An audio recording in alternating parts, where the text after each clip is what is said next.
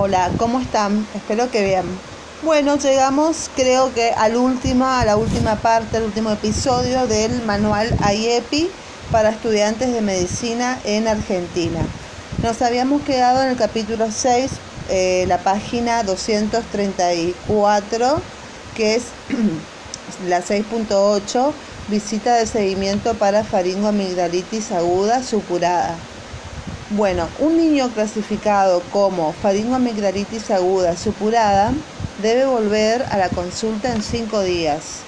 Usted debe consultar el recuadro de faringoamigdalitis que está acá, que dice, es una visita de la aguda supurada, es una visita de seguimiento a los cinco días de la visita inicial y preguntar si bajó la fiebre, si el niño está comiendo mejor. El tratamiento es que si la fiebre persiste, no puede beber y no se alimenta mejor, refiéralo al hospital. Y si la fiebre bajó y come mejor, continúe con el tratamiento adecuado y de todas las recomendaciones necesarias a la madre y dígale cuándo eh, regresar con urgencia. Punto 6.9. Visita del seguimiento con problemas de alimentación. Un niño clasificado con problemas de alimentación debe regresar al control a los cinco días. Usted debe consultar el recuadro que dice problemas de alimentación en la sección proporcionar atención de revaluación y seguimiento. Entonces, un niño con problemas de alimentación se le hace una visita de seguimiento a los cinco días de la visita inicial. Hay que reevaluar la alimentación, consultar las preguntas de la parte superior del cuadro, que es aconsejar a la madre o al acompañante, preguntar sobre cualquier problema de alimentación que, que se haya constatado en la primera consulta. Aconsejar a la madre con respecto a cualquier problema de alimentación nuevo o persistente. Si se recomienda a la madre siempre, eh, siempre pregunta a la madre si ha podido cumplir con las recomendaciones y, eh, y si se recomienda a la madre que haga cambios importantes en la alimentación, indicarle que vuelva a traer al niño para control. Y si el peso del niño es muy bajo para la edad, indicar a la madre que vuelva cinco días después de la primera consulta para determinar si el niño ha aumentado de peso. Siempre pregunte a la madre si ha podido cumplir con las recomendaciones que se le dio. Por ejemplo, si en la última visita se le recomendó una alimentación más activa, pida a la madre que le describa cómo se alimenta el niño y quién lo alimenta en cada comida. Siempre consulte la ficha del niño para ver la descripción de los problemas de alimentación detectados en la consulta inicial y las recomendaciones dadas. Pregunte a la madre si ha podido cumplir con las recomendaciones que le dieron. Asesore a la madre sobre cualquier problema de alimentación nuevo o persistente. Dedique tiempo suficiente para esta consulta, así podrá aconsejar a la madre sobre la selección de los alimentos más apropiados para la edad de su hijo, la frecuencia con que los debe administrar, cómo puede inducirlo a una alimentación activa y cómo puede solucionar los problemas que se le presenten. El niño que mejora debe ser controlado cada 14 días para seguir alentando a la madre y darle nuevas recomendaciones hasta que el niño haya recuperado el peso o mejorado ostensiblemente. Un método recomendado para aumentar la adhesión al tratamiento es la realización de reuniones conjuntas con madres que tienen hijos con desnutrición. En estas reuniones se puede conversar de temas generales como alimentos disponibles en la zona, selección de alimentos de los grupos básicos y la combinación balanceada de los mismos, forma de preparación y recetas posibles. Si usted decide emprender este tipo de reuniones, tiene que lograr un ambiente confiable, estimular la participación de todos los asistentes y permitir que cada uno de ellos pueda expresar libremente sus opiniones. En caso de haber clasificado en la visita inicial como desnutrición de grado 1 y 2, hay que seguir el cuadro 73. Bueno, la desnutrición de grado 1 y 2 hay que hacer una visita de seguimiento a los 7 días de la visita inicial. Se debe pesar y medir al niño, valorar la lactancia materna si es amamantado, reevaluar la alimentación, hay que consultar el cuadro de aconsejar a la madre o al acompañante y efectuar las preguntas relacionadas con la alimentación del niño y reevaluar la calidad de los cuidados, consultar, aconsejar a la madre o al acompañante y aspectos a valorar respecto a la calidad de los cuidados. Tratamiento.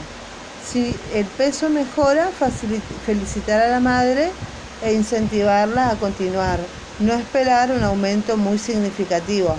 Si el peso es igual, evaluar la calidad de los cuidados y la existencia de red de apoyo social y familiar. En caso de que esta evaluación sea positiva, citar a un nuevo control en siete días. Si la evaluación es negativa, referir al hospital. Si el peso ha bajado y el niño tiene desnutrición moderada, refiéralo al hospital para su diagnóstico diferencial si tiene desnutrición leve, refuerce las instrucciones y recomendaciones a la madre y vuelva a evaluar a los siete días. Puede ser que resulten necesarias mayor cantidad de consultas de seguimiento teniendo en cuenta el examen clínico del niño y las nuevas indicaciones durante esta consulta. Informe a la madre sobre esa necesidad y dígale la fecha de la próxima consulta e indique también cuándo debe regresar con urgencia. En el caso de que los niños tengan muy bajo peso para la edad durante la visita de seguimiento, además de pesarlo, debe determinar si aún clasifica como de muy bajo peso. También reevalúe la alimentación haciéndole a la madre las preguntas que se detallan en aconsejar a la madre. Si ya no tiene peso muy bajo para la edad, elogie a la madre los cambios introducidos en la alimentación lo están ayudando. Aliéntela a continuar alimentándolo de acuerdo con las recomendaciones de alimentación acorde a su edad.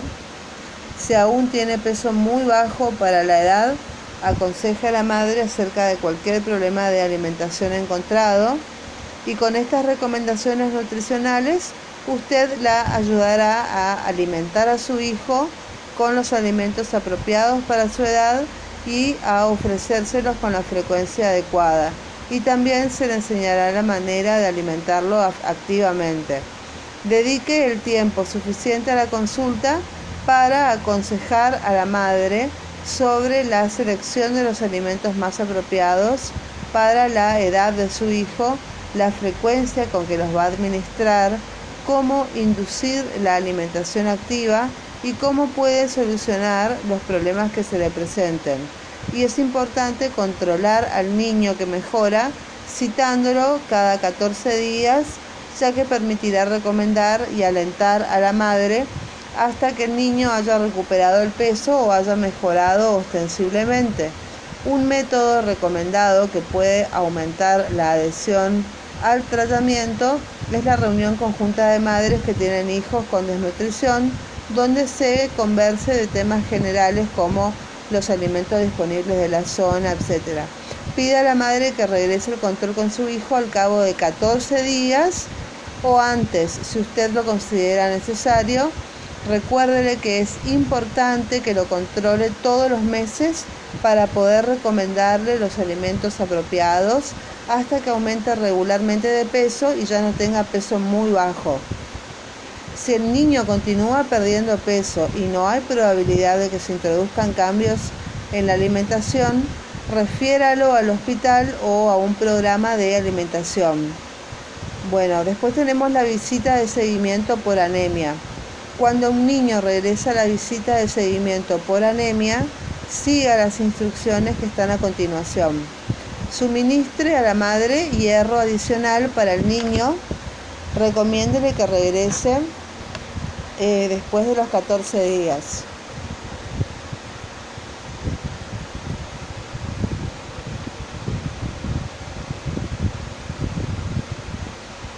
Después de los 14 días para que se le suministre más hierro.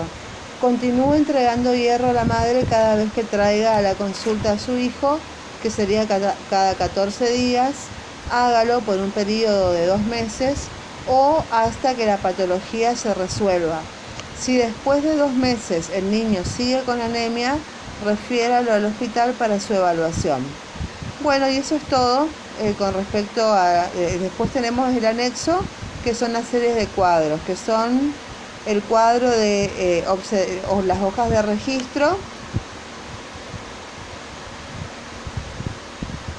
que son de la página 241. Bueno, la atención inmediata del recién nacido. La atención del recién nacido se desarrolla en cuatro sectores fundamentales. El sector de recepción y reanimación que se encuentran dentro del centro obstétrico y que se asiste a todos los niños que nacen en la institución.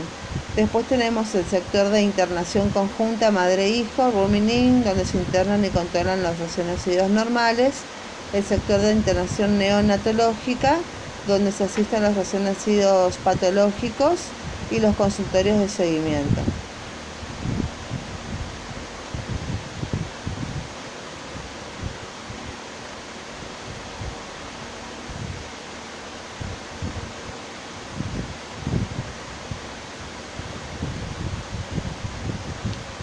Con respecto a la, eh, atención inmediata del recién nacido, eh, bueno, es esto, los consultorios de seguimiento también, donde se realiza el sector de internación conjunta madre-hijo, el sector de internación neonatológica, los consultorios de seguimiento donde se realiza el control post, post alta de los recién nacidos normales y los seguimientos especializados de los recién nacidos patológicos y teniendo en cuenta que esta guía solo se refiere a la atención inmediata del recién nacido normal, únicamente se, desarrollan temas correspondientes a los dos primeros sectores. Entonces tenemos la recepción y la reanimación del recién nacido, donde el objetivo general es brindar a todos los recién nacidos las condiciones óptimas para su adaptación inmediata a la vida extrauterina, favoreciendo siempre y evitando interferir en la interacción inmediata madre-padre-hijo, vínculo temprano. Objetivos específicos son anticipar situaciones como detectar las distintas condiciones perinatales que se asocian a nacimientos de alto riesgo, valorando los antecedentes disponibles, como contar con recurso humano capacitado en la sala de partos, que son médicos, obstetras, neonatólogos, pediatras, generalistas, anestesistas, obstétricas, enfermeras, etcétera, que deben estar siempre disponibles. Contar con el equipamiento necesario, completo, en condiciones de funcionamiento y listo para ser usado. Mantener una temperatura ambiental adecuada para evitar la injuria por frío en el recién nacido facilitar la interacción madre-padre-hijo en los primeros momentos luego del nacimiento, para lo que debe facilitarse el ingreso del padre a la sala de partos, incluir el apoyo necesario para el inicio de la lactancia precoz, eh,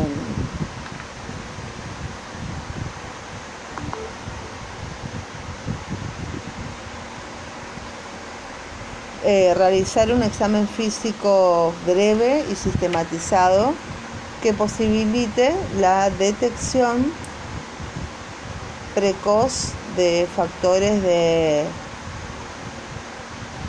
de riesgo neonatal.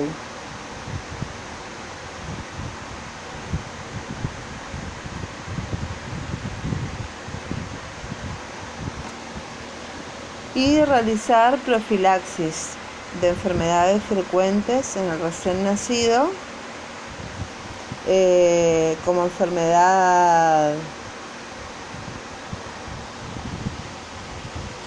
eh, hemorrágica, eh, oftalmía gonocóxica, infecciones, etc.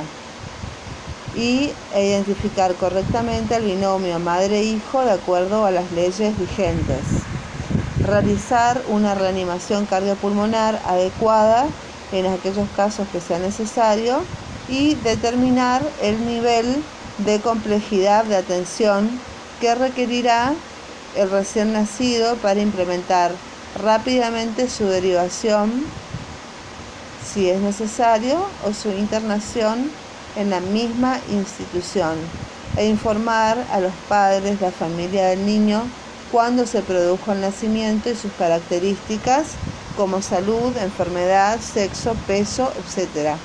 Completar la historia clínica perinatal y todos los registros institucionales, lo que le permitirá el registro adecuado, el procesamiento de la información y la posterior toma de decisiones de acuerdo a los resultados. Los aspectos generales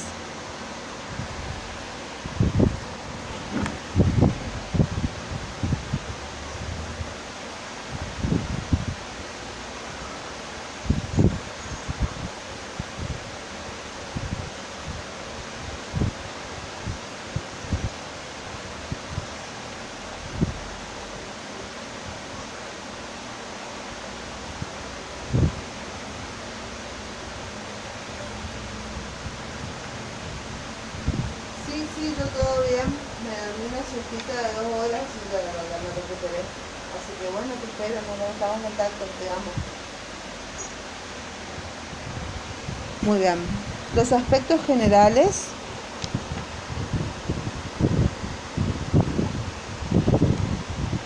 por el sector de recepción y reanimación pasan todos los recién nacidos y no solo los deprimidos, por lo que debe ser una de las áreas mejor mantenidas y equipadas en una institución donde se produzcan nacimientos. La depresión neonatal es relativamente frecuente, alrededor del 10% de los recién nacidos requieren algún grado de reanimación activa al nacer. Las distintas series de casos publicados en diferentes países coinciden en afirmar que más del 50% de los recién nacidos que requerirán alguna maniobra de reanimación al nacer son anticipables por la historia materna y por las características del parto, por lo que deben valorarse los siguientes factores de riesgo, que son los factores anteparto, que son la diabetes materna, hipertensión inducida por el embarazo, hipertensión crónica, anemia o isoinmunización, muerte fetal o neonatal previa, hemorragia del segundo trimestre, infección materna, enfermedad cardíaca, renal y pulmonar, tiroidea o neurológica materna, polihidrapnios, oligohidrapnios, rotura prematura de membranas, gestación de pretérmino o posttérmino, gestación múltiple,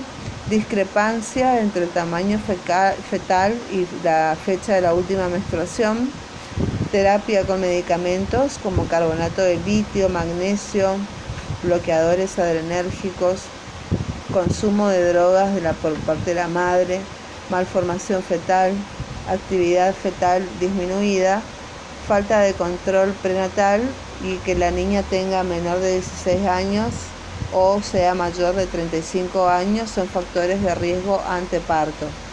Los factores intraparto, bueno, son la cesárea de emergencia, el forceps o vacuum, la que tenga presentación de cara pelviana u otra presentación anormal, que tenga un parto precipitado, eh, corioamnionitis o ruptura prolongada de membranas, o sea, más de 18 horas de, de nacimiento, un parto prolongado de más de 24 horas, eh, un segundo periodo de parto prolongado de más de 2 horas, eh, bradicardia fetal, frecuencia cardíaca fetal no reactiva, uso de anestesia general, tetania uterina, narcóticos administrados a la madre 4 horas antes del nacimiento, líquido amniótico meconial, prolapso de cordón, desprendimiento prematuro de placenta y placenta previa. Como consecuencia, el sector de recepción y reanimación del recién nacido debe inexcusablemente reunir las condiciones que aseguren una adecuada reanimación incluyendo tanto un recurso humano capacitado como la infraestructura y el equipamiento básico necesario y en condiciones de funcionamiento. En este sentido, se han publicado en nuestro país las normas de organización y funcionamiento de servicios de neonatología y las de servicios de maternidad y periódicamente se realizan en la Sociedad Argentina de Pediatría, el SAP, en la Asociación Argentina de Perinatología, que es el ASAPER, en congresos, hospitales, etc., cursos de capacitación basados en el curso de reanimación neonatal elaborado en la American Academy of Pediatrics y American Health Association, que se actualiza periódicamente. Y en este curso se basan estas guías sobre la reanimación neonatal. Todos los miembros del equipo de salud que participan en la recepción del recién nacido en sala de partos deberían entrenarse en esta actividad eh, de crucial importancia. La actitud básica que debe primar es la de la organización contra la improvisación. En cada nacimiento deberá estar presente personal adecuadamente capacitado y entrenado que sepa lo que debe hacerse y que sea capaz de hacerlo. Se debe trabajar en conjunto como un equipo coordinado. La reanimación debe iniciarse rápidamente. Las demoras de cualquier origen aumentan la probabilidad de lesiones graves en distintos órganos y dificultan el logro de una reanimación exitosa. Cada acción debe basarse en la respuesta del recién nacido a la maniobra realizada. En cualquier lugar que se produzcan nacimientos debe disponerse de un equipo apropiado de reanimación en perfectas condiciones.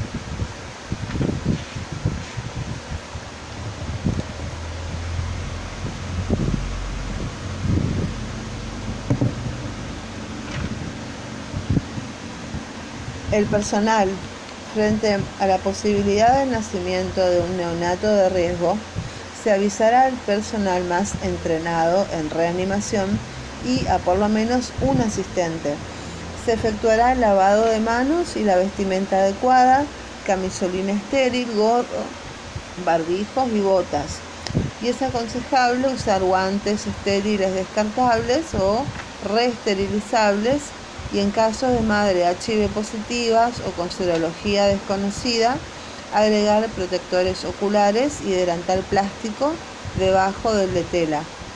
La temperatura se encenderá la fuente de calor radiante sobre la mesada de reanimación o cuna térmica de manera que la temperatura sobre la misma sea de 37 grados. En el área de recepción y reanimación, la temperatura ambiental será de 28 grados. Se verificará la temperatura de la sala de partos o quirófano, que deberá estar por encima de los 24 grados. Se debe evitar especialmente la hipotermia del recién nacido, pero tener en cuenta que se debe evitar la hipertermia, ya que se asocia con depresión respiratoria.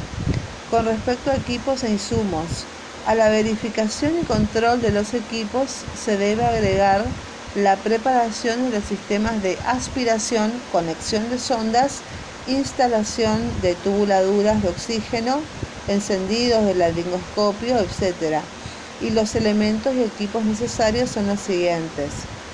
Bueno, tenemos el equipo de eh, eh, los elementos y equipos para la reanimación neonatal. Tenemos el equipo de aspiración que consiste en una pera de goma, en un aspirador eh, mecánico y tubos, sondas de aspiración 5 o 6 F, 8F o 10 a 12F, sonda nasogástrica 8F, un K30, K31, un K33, jeringa de 20 mililitros y dispositivos para aspiración de meconio.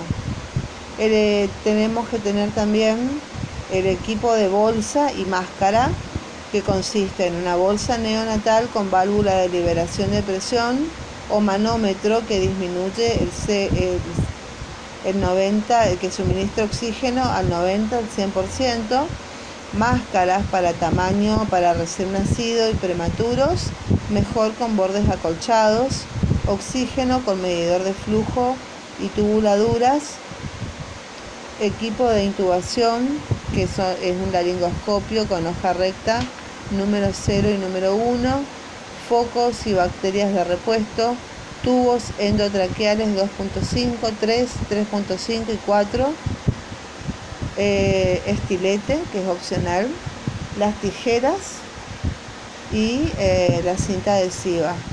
Con respecto a la medicación, van a ver adrenalina, tenemos que tener, eh, consiste en adrenalina en ampollas de 1 en 10.000 partes, de 3 a 10 mililitros, solución fisiológica o Ringer lactato de 100 a 250 mililitros, bicarbonato de sodio al 4,2%, la naloxona en ampollas del 0,4 miligramos por mililitro de 1 a 1 a, de 1,0 miligramos por mililitro de 2 mililitros y dextrosa al 10% de 250 mililitros. También otra cosa para la reanimación neonatal son los elementos para cateterización umbilical, que consisten en el equipo de cateterización umbilical, son guantes estériles, bisturí o tijera, solución de yodo povidona, cinta para cordón umbilical, sondas umbilicales 3,5F, 5F, una llave de tres vías, vías, jeringa de 1, 3, 5, 10, 20 y 50 mililitros, agujas calibre 18, calibre 21 y calibre 25 eh, o dispositivo de punción para sistemas sin aguja.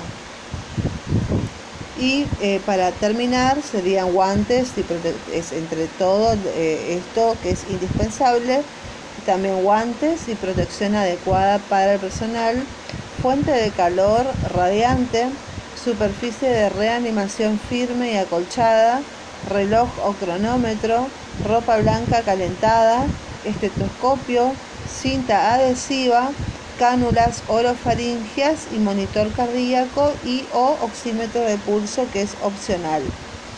En cuanto a la recepción, con una compresa o toalla estéril, idealmente precalentada, abierta, se espera el nacimiento del niño. Se lo recibe y sujeta a través de la compresa por la nuca y por las extremidades inferiores.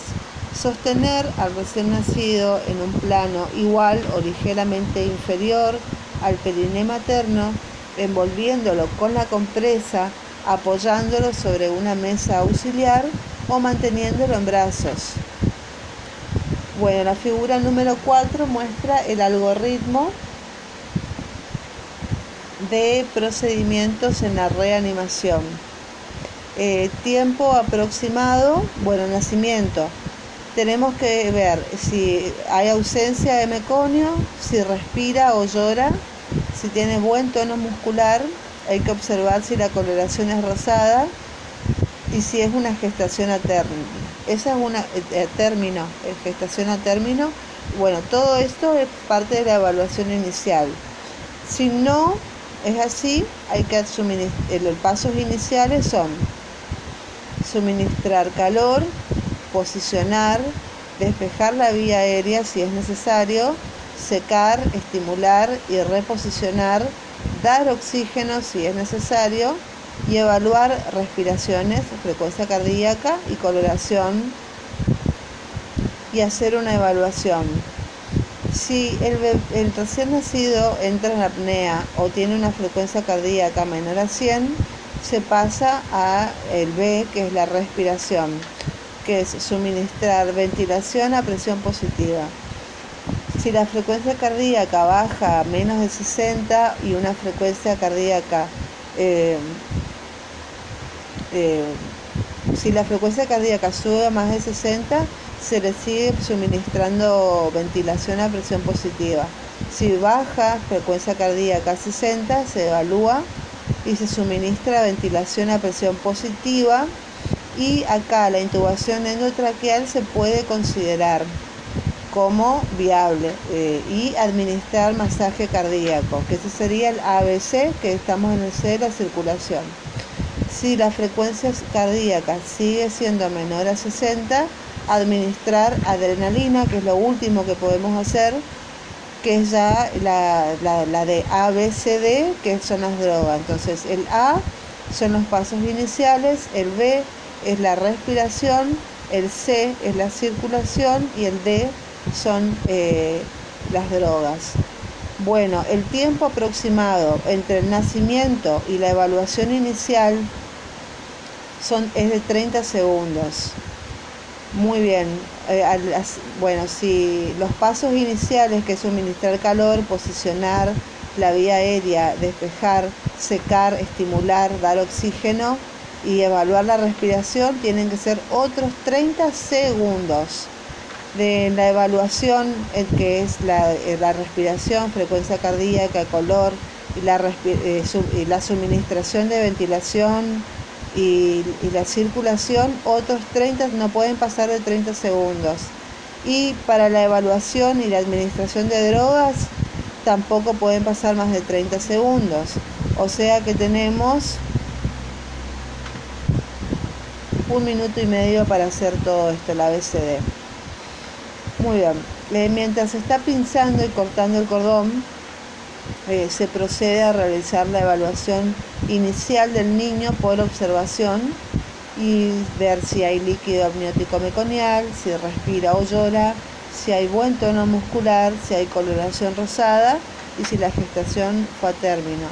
Se pueden dar dos situaciones, que el niño sea vigoroso, no hay líquido amniótico meconial, es un recién nacido de término que llora en forma enérgica o respira espontáneamente, está rosado, tiene buen tono muscular y la frecuencia cardíaca es más de 100 latidos por minuto. Esta se toma por palpación o visualización del cordón umbilical. Si el niño está deprimido o requiere procedimientos, eh, otra situación es que el niño está deprimido o requiere procedimientos especiales, es que hay líquido amniótico meconial o está en apnea, no respira o realiza esfuerzos respiratorios débiles o inefectivos y o la frecuencia cardíaca es menor de 100 por minuto o está cianótico o hipotónico o es un recién nacido prematuro. Si el recién nacido es vigoroso, se lo seca con la compresa toalla y se cambia esta húmeda por otra seca, preferentemente precalentada y limpia. No es necesario aspirar secreciones en un recién nacido vigoroso, que por definición respira espontáneamente y o llora, ya que no hay evidencias que sustenten esta práctica y solo se aspirará de ser necesario por gran cantidad de secreciones. Se entrega a la madre permaneciendo en sus brazos unos minutos, estimulando la interacción entre ambos y del padre, que idealmente debe estar presente si es posible, realizar la primera puesta al pecho. Mientras esto sucede, se continúa la observación del niño y recién después se traslada a la mesa de recepción y reanimación donde se realizan los procedimientos de rutina. Cuando tenemos un recién nacido deprimido, los pasos iniciales en este caso se lo traslada inmediatamente al área de reanimación donde se colocará al niño sobre una mesa acondicionada para tal fin o con una servocuna. Hay que evaluar siempre que no, que no se nos caiga la, la caída del niño.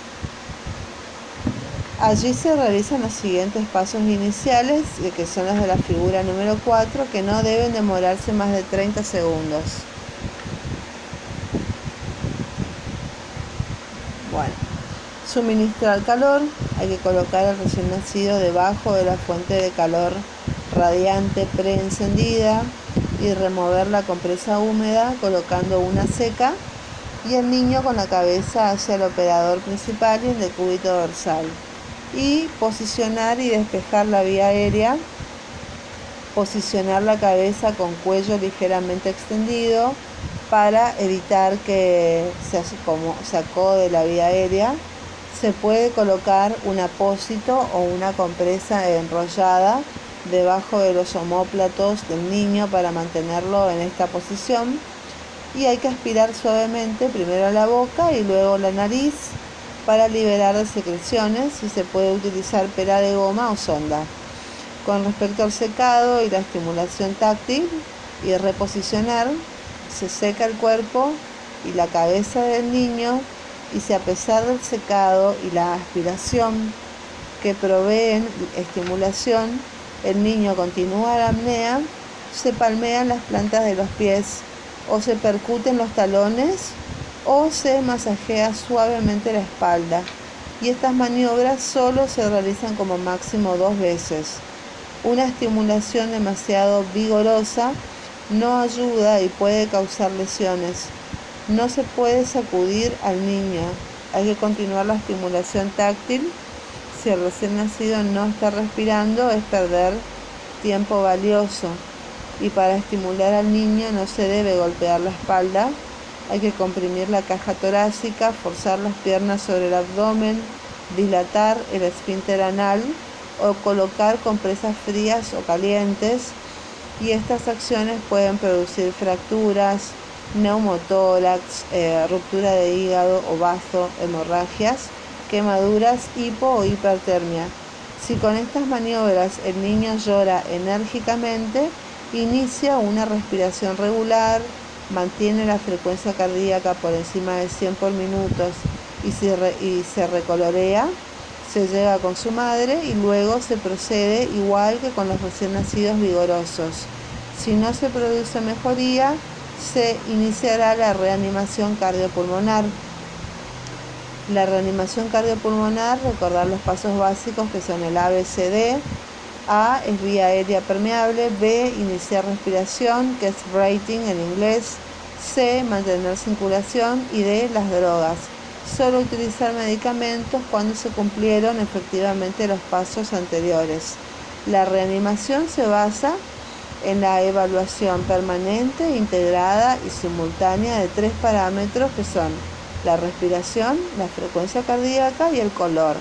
Esta evaluación permitirá decidir acciones cuyos efectos serán a su vez reevaluados de acuerdo con la respuesta del recién nacido. Es muy importante aclarar que la puntuación de Apgar no es útil para determinar cuándo iniciar la reanimación ni para decidir las acciones a realizar, solo permite evaluar la efectividad de la misma. La primera evaluación y decisión de acciones, si el niño respira espontáneamente y la frecuencia cardíaca es mayor de 100 por minuto, se valora el color si está cianótico, se debe administrar oxígeno libre sin presión usando una máscara fenestrada mantenida firmemente sobre la cara o acercando un tubo conectado a la fuente de oxígeno, haciendo campana con la mano eh, o con una bolsa de anestesia inflada por flujo. Tener en cuenta que no es útil en esta situación una bolsa autoinflable. El flujo de oxígeno debe ser de 5 litros por minuto una vez que el niño se ha puesto rosado, se debe retirar gradualmente la fuente de oxígeno. Si al hacerlo reaparece la cianosis, debe continuar administrándose oxígeno y si no mejora puede ser necesario ventilar con bolsa y máscara a presión positiva, como se explicará más adelante. Y se debe considerar solo la cianosis central, que involucra todo el cuerpo incluyendo las mucosas, dado que la cianosis periférica de manos y pies es una situación normal en las primeras horas de vida y si la administración de oxígeno se prolonga, este deberá calentarse y humidificarse y en los centros que dispongan de los equipos sería conveniente medir la saturación de oxígeno arterial no invasiva procurando no pasar el límite superior del 95% en niños prematuros. Y solo se debe administrar eh, el oxígeno necesario para mantener rosado al niño. Si el niño no respira o la frecuencia cardíaca es menos de 100 por minuto, se debe proceder a ventilar con presión positiva de oxígeno con bolsa y máscara. Bueno, con respecto a la ventilación a presión positiva con bolsa y máscara, esta es eh, realizada con material apropiado y, y buen entrenamiento y resuelve la mayoría de las situaciones de depresión neonatal. Su única contraindicación es la sospecha de hernia diafragmática, donde vemos un abdomen excavado, con falta de entrada de aire en un hemitórax, con desviación a la derecha, latidos cardíacos y dificultad respiratoria, etc. Eh, entonces, tipos de bolsas eh, que se utilizan para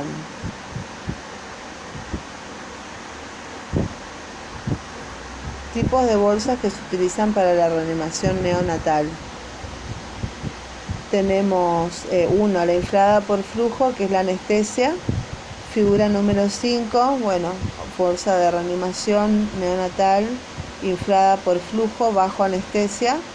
Las ventajas es que provee oxígeno 100%, tiene un buen sello determinado fácilmente, percepción de rigidez pulmonar y puede utilizarse para proveer flujo libre de oxígeno y las desventajas es que requiere un sello bien ajustado, requiere una fuente de gas para inflarse, puede no tener válvula de seguridad que es pop-off, es más difícil de manejar. Y el auto inflable que es la figura número 6, la bolsa autoinflable. 4, que son las ventajas de esta bolsa autoinflable, es que tiene un autoinflado aún sin fuente de gas comprimido y tiene una válvula de liberación de presión y es más fácil de manejar. Y las desventajas es que se inflará aún sin un buen sello, que requiere un reservorio y no es útil para proveer un flujo libre de oxígeno a través de la máscara. Todas las bolsas deben tener por lo menos un elemento de seguridad para prevenir la presión excesiva, como un manómetro de presión y válvula de control de flujo. Tiene que tener una válvula de liberación de presión. Las bolsas autoinflables deben contar con reservorio de oxígeno para lograr una concentración de oxígeno de 90 a 100%, que es el que debe utilizarse en una reanimación teniendo en cuenta que es el factor más importante para la reanimación, es la insuflación pulmonar y los posibles riesgos del oxígeno, se están llevando a cabo estudios clínicos multicéntricos para determinar si es igualmente efectivo utilizar aire ambiente en la reanimación neonatal. En el caso excepcional de no disponerse de una fuente de oxígeno, la reanimación neonatal puede realizarse con aire ambiente y la bolsa debe estar conectada a la fuente de oxígeno que se regula con un flujo de 5 litros por minuto. Es importante familiarizarse con el uso de la bolsa de reanimación disponible en su institución. Las máscaras adecuadas deben cubrir el mentón, la boca y la nariz del recién nacido. Acordarse de que un sello perfecto entre la máscara y la cara del recién nacido es básico para obtener una ventilación efectiva. Bueno, con respecto a la máscara, tenemos máscaras de tamaño adecuado, cubre boca, nariz y mentón, pero no los ojos. Antes de iniciar, eh, no, los ojos no, no se cubren con la máscara de ventilación. Antes de iniciar la ventilación hay que seleccionar una máscara que tenga un tamaño apropiado eh, ver si está eh, liberada la vía aérea, posicionar la cabeza del recién nacido y colocarse al lado o en la cabecera del bebé. Una vez conectada la máscara a la bolsa, se, se la debe aplicar firmemente contra la cara con los dedos pulgar e índice, colocando em, eh, el dedo medio o anular a nivel de la cara inferior de la mandíbula, a la vez que se tracciona suavemente de esta hacia atrás y arriba. Se debe verificar que la cabeza del niño se mantenga en la posición correcta, o sea, ligeramente hiperextendida. De esta manera se logrará el cierre hermético, el ajuste o sellado de la máscara a la cara. Con la mano hábil se comienza a bolsear una frecuencia de 40 a 60 por minuto y esto se logra haciendo un bolseo contando 2, 3 bolseo, 2, 3 bolseo, etc. Bueno, tenemos la figura número 8 que es la colocación correcta de la máscara y la fuerza o compresión de la bolsa. Hay que valorarla según la percepción de la elevación y descenso del tórax, de los sonidos respiratorios bilaterales, la mejoría del color y la frecuencia cardíaca y el bolseo es adecuado si se logra expandir el tórax, auscultar la entrada bilateral de aire, si el tórax no expande con bolseo, puede eh, Las acciones que corresponden serán corregir la posición de la cabeza, aspirar boca y nariz si es necesario, reaplicar la máscara sobre la cara, revisar las conexiones e integridad de bolsa y máscara y aumentar la presión inspiratoria. Muy bien, si el bolseo se prolonga más de dos minutos,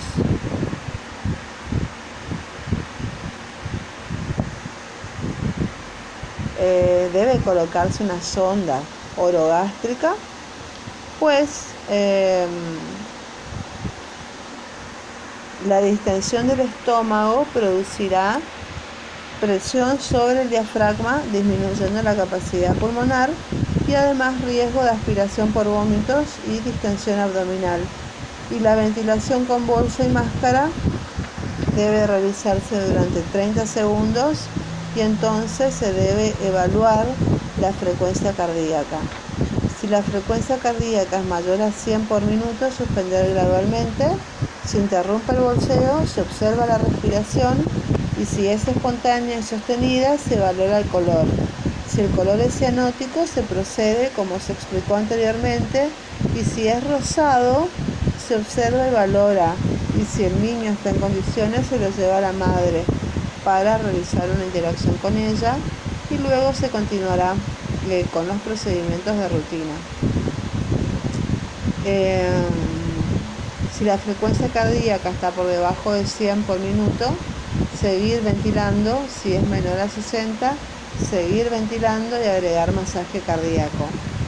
Con respecto al masaje cardíaco, está indicado si después eh, de 30 segundos de ventilación con presión positiva con oxígeno al 100%, la frecuencia cardíaca es menor de 60 por minuto. El masaje cardíaco puede interferir con la ventilación y no debe iniciarse hasta que se haya establecido una adecuada ventilación. Tiene como finalidad asegurar un flujo circulatorio eficaz, lo que no se logra con frecuencias cardíacas muy bajas y consiste en realizar compresiones rítmicas del esternón que llevan al corazón contra la columna vertebral, aumentan la presión intratorácica e impulsan la sangre a órganos vitales. El masaje cardíaco debe siempre acompañarse de ventilación con bolsa y máscara con oxígeno al 100% y por lo tanto es necesario un segundo operador. Vemos acá en la figura número 9 en la figura están los dos operadores cuando se realiza el masaje cardíaco. En la figura número 10 tenemos las técnicas del masaje cardíaco. Hay una que es con ambos pulgares y hay otra que es con los dedos índice y medio. Existen dos técnicas. La preferible son la de los dos pulgares, uno sobre el eh, otro, al lado sobre el esternón, rodeando el tórax del neonato con ambas manos teniendo la precaución de no comprimirlo con las mismas. Si las manos del operador son pequeñas, se puede usar del otro método que consiste en, utilizar los dedos índice y medio de la mano hábil colocados en forma perpendicular al esternón y la otra mano detrás de la columna del niño. No deben colocarse los dedos en forma inclinada pues la presión se ejercerá no solo sobre el corazón, sino además sobre los pulmones. No deben retirarse los dedos de su posición al descomprimir.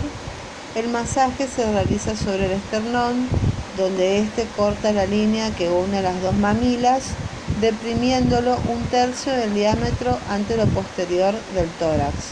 Se deben alternar un bolseo y tres compresiones cardíacas con dos segundos. Y de esta manera se logran 30 respiraciones y 90 compresiones eh, por minuto. Para evaluar la efectividad del masaje se deben controlar cada 30 segundos los pulsos femorales o carotidios y una vez que la frecuencia cardíaca es mayor de 60 por minuto debe interrumpirse el masaje.